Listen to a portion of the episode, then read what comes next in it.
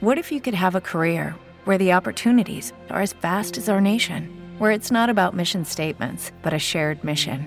At U S Customs and Border Protection, we go beyond to protect more than borders. From ship to shore, air to ground, cities to local communities, C B P agents and officers are keeping people safe. Join U S Customs and Border Protection and go beyond for something far greater than yourself. Learn more at c b p dot gov slash careers. Buongiorno, bentrovati a Pagine, la rassegna stampa di Sky T G ventiquattro. Oggi è venerdì diciannove gennaio, io sono Nicola Ghittoni e sfogliando il giornale vi parlerò di saluti romani e attivisti per il clima, del piano per il Covid e del test di medicina e del nesso, se esiste, tra i taxi e il granchio blu. Ma prima di tutto un doveroso sguardo a quel che accade in Medio Oriente. Tutto questo tra pochissimo dopo la sigla.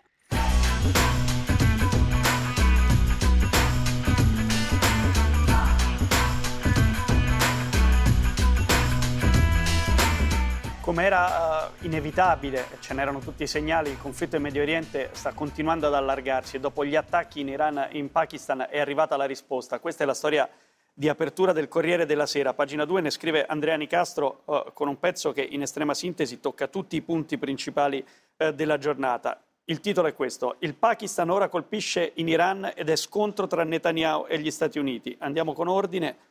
Proprio come fa Nicastro sul Corriere, il Pakistan ha restituito all'alba di ieri la violazione della sovranità subita martedì notte dall'Iran. I due grandi vicini si sono lanciati missili e droni. Islamabad ha parlato della morte di due bambini innocenti come conseguenza dell'attacco iraniano, mentre ieri Teheran ha comunicato la morte di nove persone, inclusi sette tra donne e bambini. Entrambi i governi hanno precisato che l'obiettivo non era il vicino paese fraterno, ma gruppi terroristici che vi avevano trovato rifugio. Si tratterebbe di organizzazioni di armate di etnia beluci, all'apparenza scollegate l'una dall'altra, ma che combattono per l'indipendenza sia contro Teheran che contro Islamabad. A proposito del Belucistan, visto che questa guerra ci fa scoprire o riscoprire nuovi pezzetti di mondo, eh, nella stessa pagina c'è un interessante approfondimento di Francesco Battistini, ma continuo con la cronaca di Nicastro.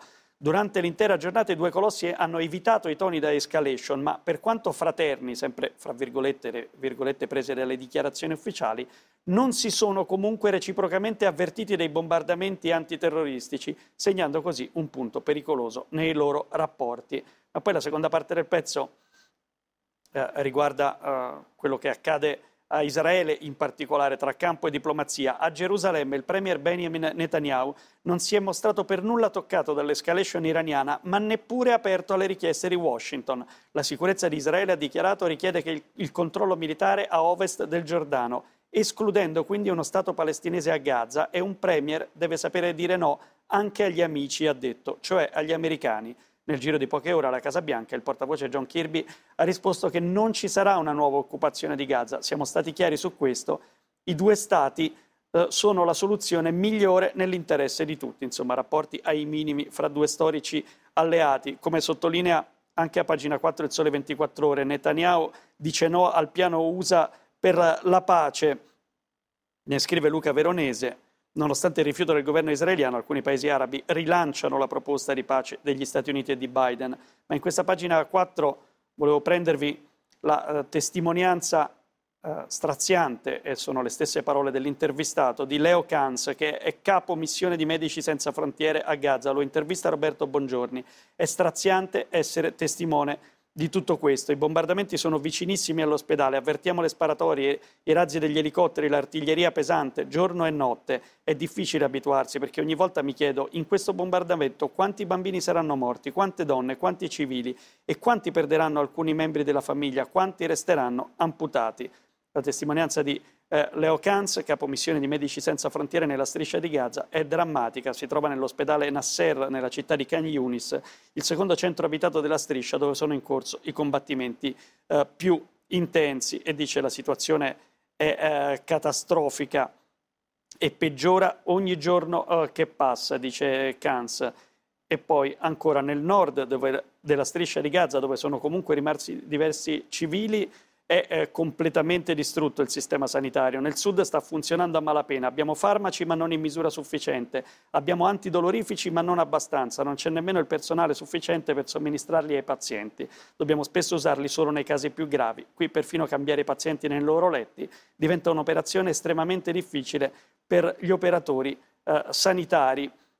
Eh, prosegue questa testimonianza eh, alla quale si salda eh, quella raccolta da Fanpage con uh, Rosario Valastro e Tommaso Dalla Longa, rispettivamente presidente della Croce Rossa italiana e portavoce della Federazione Internazionale di Croce Rossa e Mezzaluna Rossa. Non entrano a Gaza bisturi, potabilizzatori e bombole di ossigeno, così denuncia la Croce Rossa. Valastro dice: al valico di Rafa non vengono fatte passare bombole di ossigeno, bistori per i chirurghi e un materiale per la costruzione di tende per gli sfollati.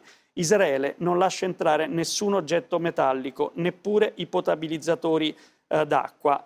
Eh, in questa eh, lunga e interessante intervista però eh, eh, si dice eh, anche altro, perché c'è, dice eh, Valastro, riscontriamo difficoltà anche dall'altro lato, nonostante i numerosi appelli non viene data possibilità al personale della Croce Rossa di visitare gli ostaggi nelle mani di Hamas. Eh sì, perché ieri vi raccontavo delle speranze per lo sblocco dell'accesso ai medicinali eh, all'interno della striscia di Gaza e insomma Nicolò Flammini sul Foglio ci racconta, proprio come Valastro della Croce Rossa, l'altra parte di questa storia. Dopo aver fatto naufragare l'accordo di novembre che aveva permesso la liberazione di centodieci prigionieri catturati il sette ottobre, Hamas sembra intenzionato a far saltare anche il fragile patto stretto con la mediazione del Qatar, che prevede la consegna di medicine agli ostaggi. Ieri la Croce Rossa ha smentito i rapporti per i quali si sarebbe incaricata di far arrivare i medicinali fino ai prigionieri.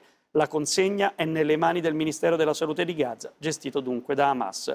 Nicolò Flammini eh, fa riferimento in chiusura di pezzo all'accordo naufragato per la liberazione dei prigionieri. Nell'attacco del suo pezzo, che era in prima pagina sul Foglio, faceva riferimento eh, a in particolare un prigioniero, un ostaggio che doveva essere liberato all'inizio, era un impegno, era una promessa e così non è stato, e che ha festeggiato, se così si può dire, ma è mai termine è più improprio, il suo primo compleanno in uno stato eh, di detenzione. Uh, si tratta del piccolo Kfir e a pagina tre del Corriere della Sera, dove torno, Davide Frattini racconta che ieri Israele si è tinta uh, di arancione come il colore dei capelli di questo bambino rapito all'età di nove mesi e che ieri ha compiuto un anno. Il più piccolo dei uh, prigionieri, la sua storia racconterà Davide Frattini. Resto sul Corriere della Sera perché affronta, come tutti i quotidiani, uno dei temi più controversi, più attesi Uh, fra l'altro uh, della giornata. Ne leggerete uh, di tutto. Uh, io parto uh, dalla cronaca che fa Ilaria Sacchettoni. Sto parlando uh, dell'attesa sentenza della Cassazione sul saluto romano. Ebbene, è arrivato un verdetto: non c'è reato se il saluto romano è commemorativo, spiega Ilaria Sacchettoni. Evocativo ma non illecito. Il solo braccio teso nel saluto romano non rappresenta una violazione della legge, dicono i giudici della Cassazione a sezioni unite, con una sentenza che punta a separare la commemorazione dall'apologia, le frequenti sceneggiate nostalgiche dalla pianificazione concreta della ricostituzione del partito fascista. Si doveva decidere se otto persone con il braccio teso a simulare il saluto fascista, così come erano state perseguite dai magistrati di Milano, fossero responsabili della violazione della legge Mancino, ossia se avessero colpevolmente istigato all'odio e alla discriminazione. I giudici della Cassazione hanno detto no. Quelle persone avevano messo in scena un rito commemorativo e dunque in astratto privo di conseguenze per la comunità e per la democrazia.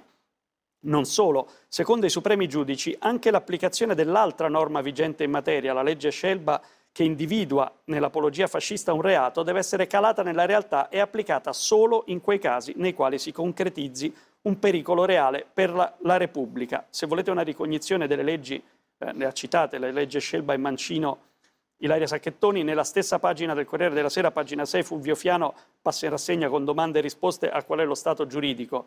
Eh, ve lo dicevo, eh, troverete praticamente in ogni quotidiano un editoriale eh, su questa storia, un commento su questo verdetto. Io ho scelto quello di Alessandro Sallusti, in prima pagina sul Giornale, perché mi sembra il più realistico. Il titolo è: siamo il paese dell'eterno compromesso.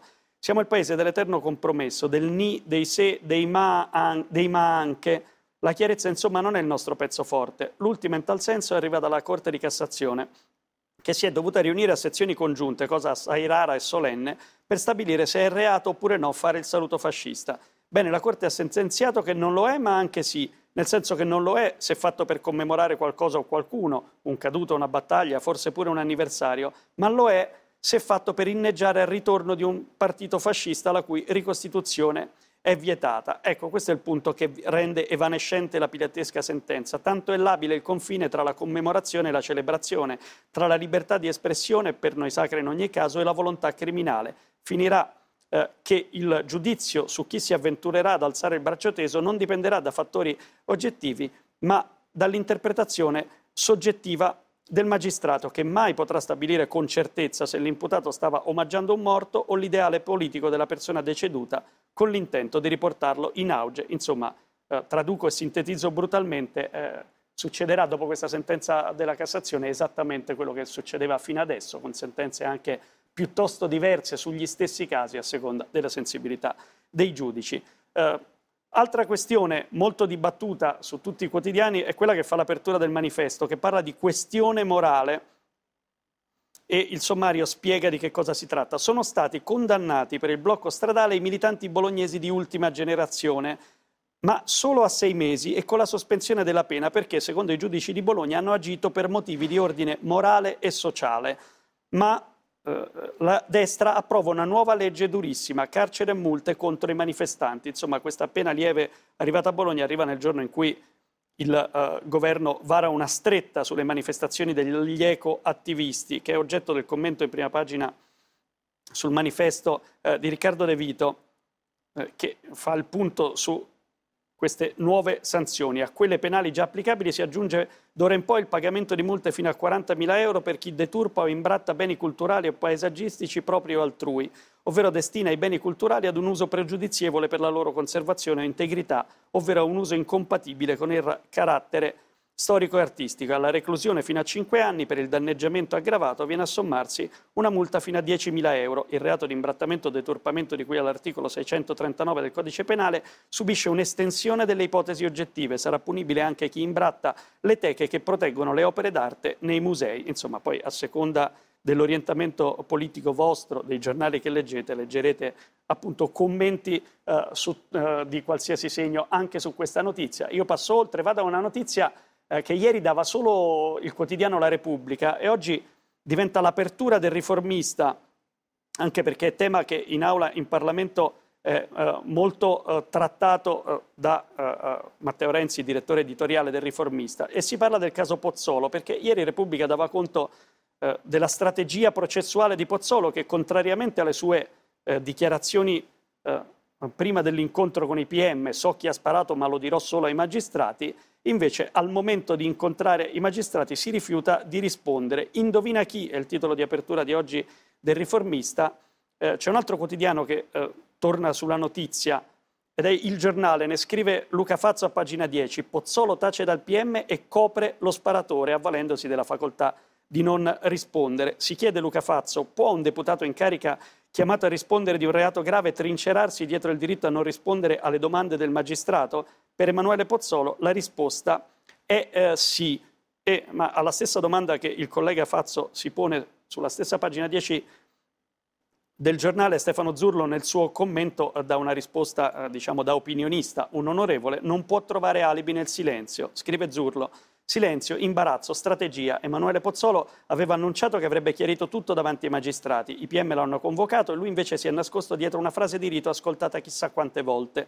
Mi avvalgo della facoltà di non rispondere. Sacrosanto, ma non se sei parlamentare. La politica non è la giustizia e non può aspettare. Il mistero dello sparo di Capodanno ha già dato un colpo di piccone alla credibilità del palazzo e alla classe dirigente del paese e ha messo in difficoltà il governo alle prese con una vicenda di cui avrebbe fatto volentieri a meno. Questa pagina dieci del Giornale è interessante per un altro motivo, perché contiene una notizia che hanno in pagina pochi quotidiani, alcuni come il Giornale lo hanno in taglio basso in mezzo ad altre notizie, solo un paio ne fanno invece l'apertura a tutta pagina. Sto parlando del fatto che il eh, governo ha varato un nuovo piano eh, pandemico, lo ha messo a punto, ed è un piano pandemico a base di vaccini, mini lockdown e mascherine. E questo eh, fa dire, fa titolare a un quotidiano come La Notizia: hanno lapidato Conte per le misure anti-Covid, ma ora le destre fanno copia e incolla dei suoi decreti. Accusano da anni Conte e Speranza di aver sequestrato gli italiani durante i mesi più duri della pandemia, ma adesso che sono al governo le destre copiano e incollano le misure anti-Covid del governo giallorosso. Così la notizia eh, eh, fa piuttosto impressione che un quotidiano eh, diametralmente opposto per posizioni da sempre su quasi ogni tema rispetto alla notizia, ovvero La Verità, titoli, seppur con un giudizio eh, nel merito diverso, praticamente nello stesso modo. È La Verità. Nel piano pandemico del governo ricompaiono i lockdown e i D P C M. Non è cambiato nulla, tanto valeva tenerci Speranza, scrive Alessandro Rico nel suo richiamo in prima pagina. Ci voleva il governo di centrodestra, quello del mai più Green Pass, quello della commissione parlamentare d'inchiesta sulla pandemia, per riportare in auge i lockdown, le mascherine, il mantra dei vaccini e persino i D P C M di Giuseppe Conte. L'esecutivo, con la collaborazione degli enti sanitari e di alcuni delegati regionali, ha preparato il piano pandemico per il periodo duemilaventiquattro duemilaventotto. Il documento dovrà essere approvato dalla conferenza Stato-Regioni, ma è difficile immaginare che sarà modificato in maniera sostanziale.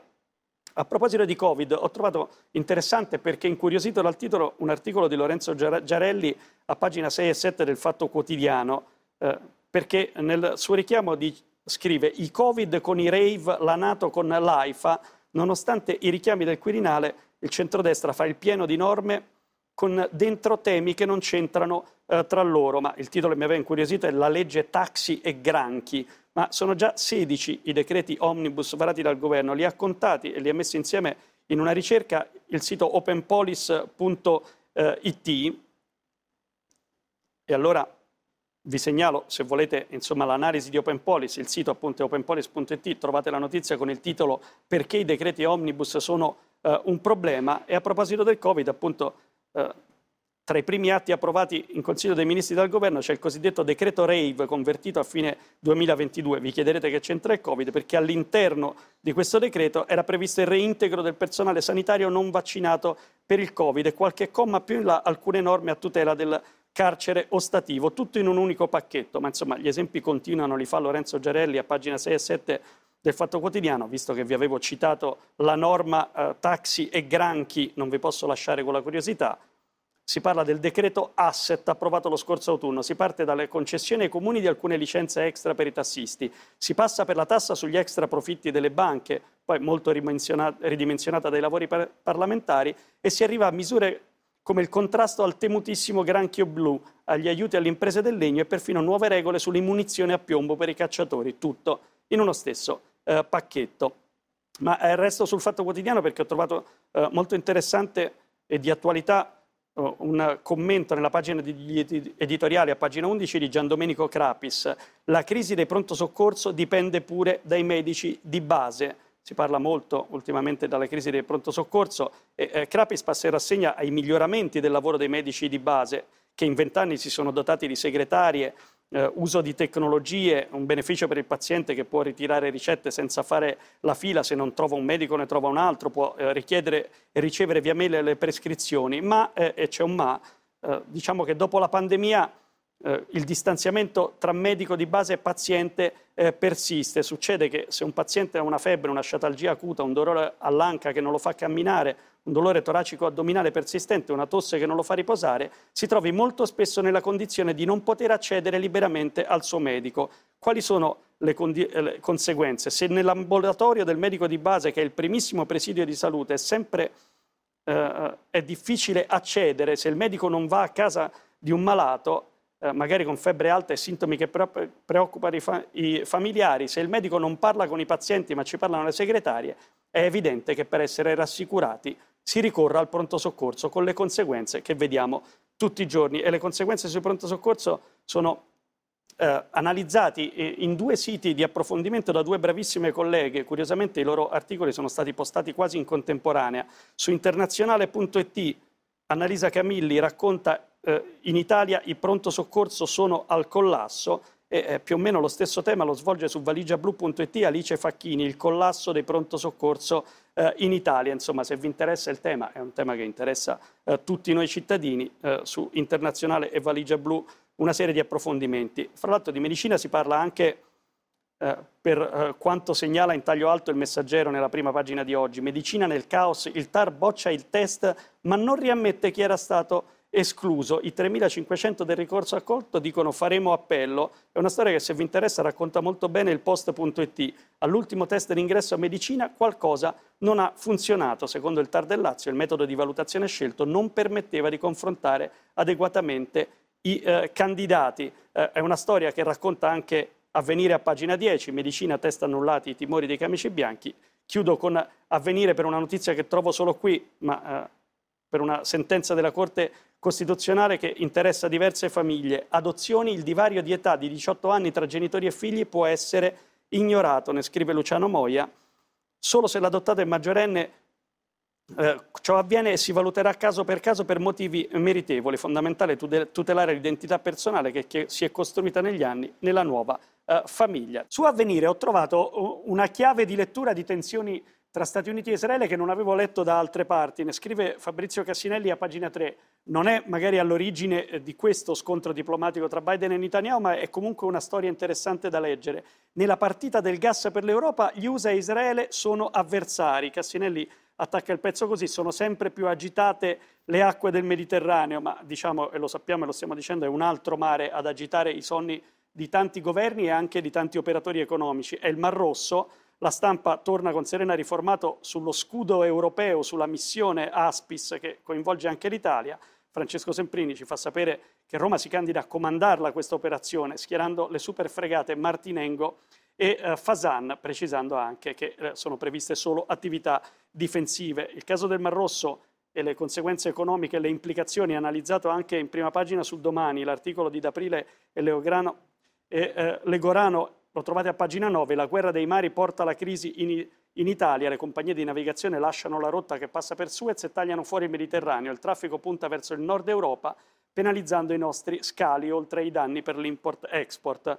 Oh, c'è un'altra importante notizia di esteri, eh, l'ho trovata solo sul Sole ventiquattro Ore, sul Quotidiano Nazionale, vado a pagina undici del Sole, perché ah, esatto. n- non dimentichiamoci eh, di Russia e Ucraina. E allora la NATO manda un segnale a Putin, esercitazioni con novantamila soldati, al via la prossima settimana, scrive Antonella Scotta, la manovra più imponente dai tempi della Guerra Fredda. L'obiettivo è dimostrare che l'alleanza può difendere il territorio fino ai confini. Di Russia parla Repubblica, eh, con una notizia interessante e eh, inquietante, ne scrive Gianluca Di Feo a pagina quattordici. I russi in Niger, Putin, Putin si prende il Sahel e potrà controllare l'arma dei profughi. È stato firmato a Mosca l'accordo militare con la giunta che volta le spalle all'Unione Europea e lo zar così mette le mani sul corridoio dei migranti, quel corridoio geopolitico che unisce i porti della Cirenaica al cuore eh, della, eh, dell'Africa, la principale rotta della migrazione che porta al Mediterraneo, adesso è sotto il controllo del Cremlino. E a proposito di migrazioni,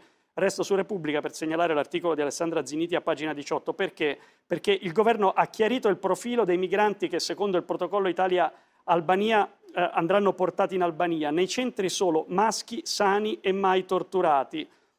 E allora scrive Ziniti, se il governo rispetterà la legge, di fatto nessun migrante proveniente dalla Libia potrà essere portato nei centri in Albania, perché i migranti che saranno indirizzati nelle aree concesse in uso allo Stato italiano sono i richiedenti asilo sottoposti alle procedure accelerate di frontiera e quelli destinati al rimpatrio. Dunque per legge i non vulnerabili, categoria in cui la normativa italiana include minori, donne, disabili, anziani, genitori single con figli minori, persone malate, vittime di tratta, vittime di stupri, violenza psicologica, fisica, sessuale, vittime di mutilazioni genitali, cioè praticamente tutti i migranti che arrivano dai lager libici.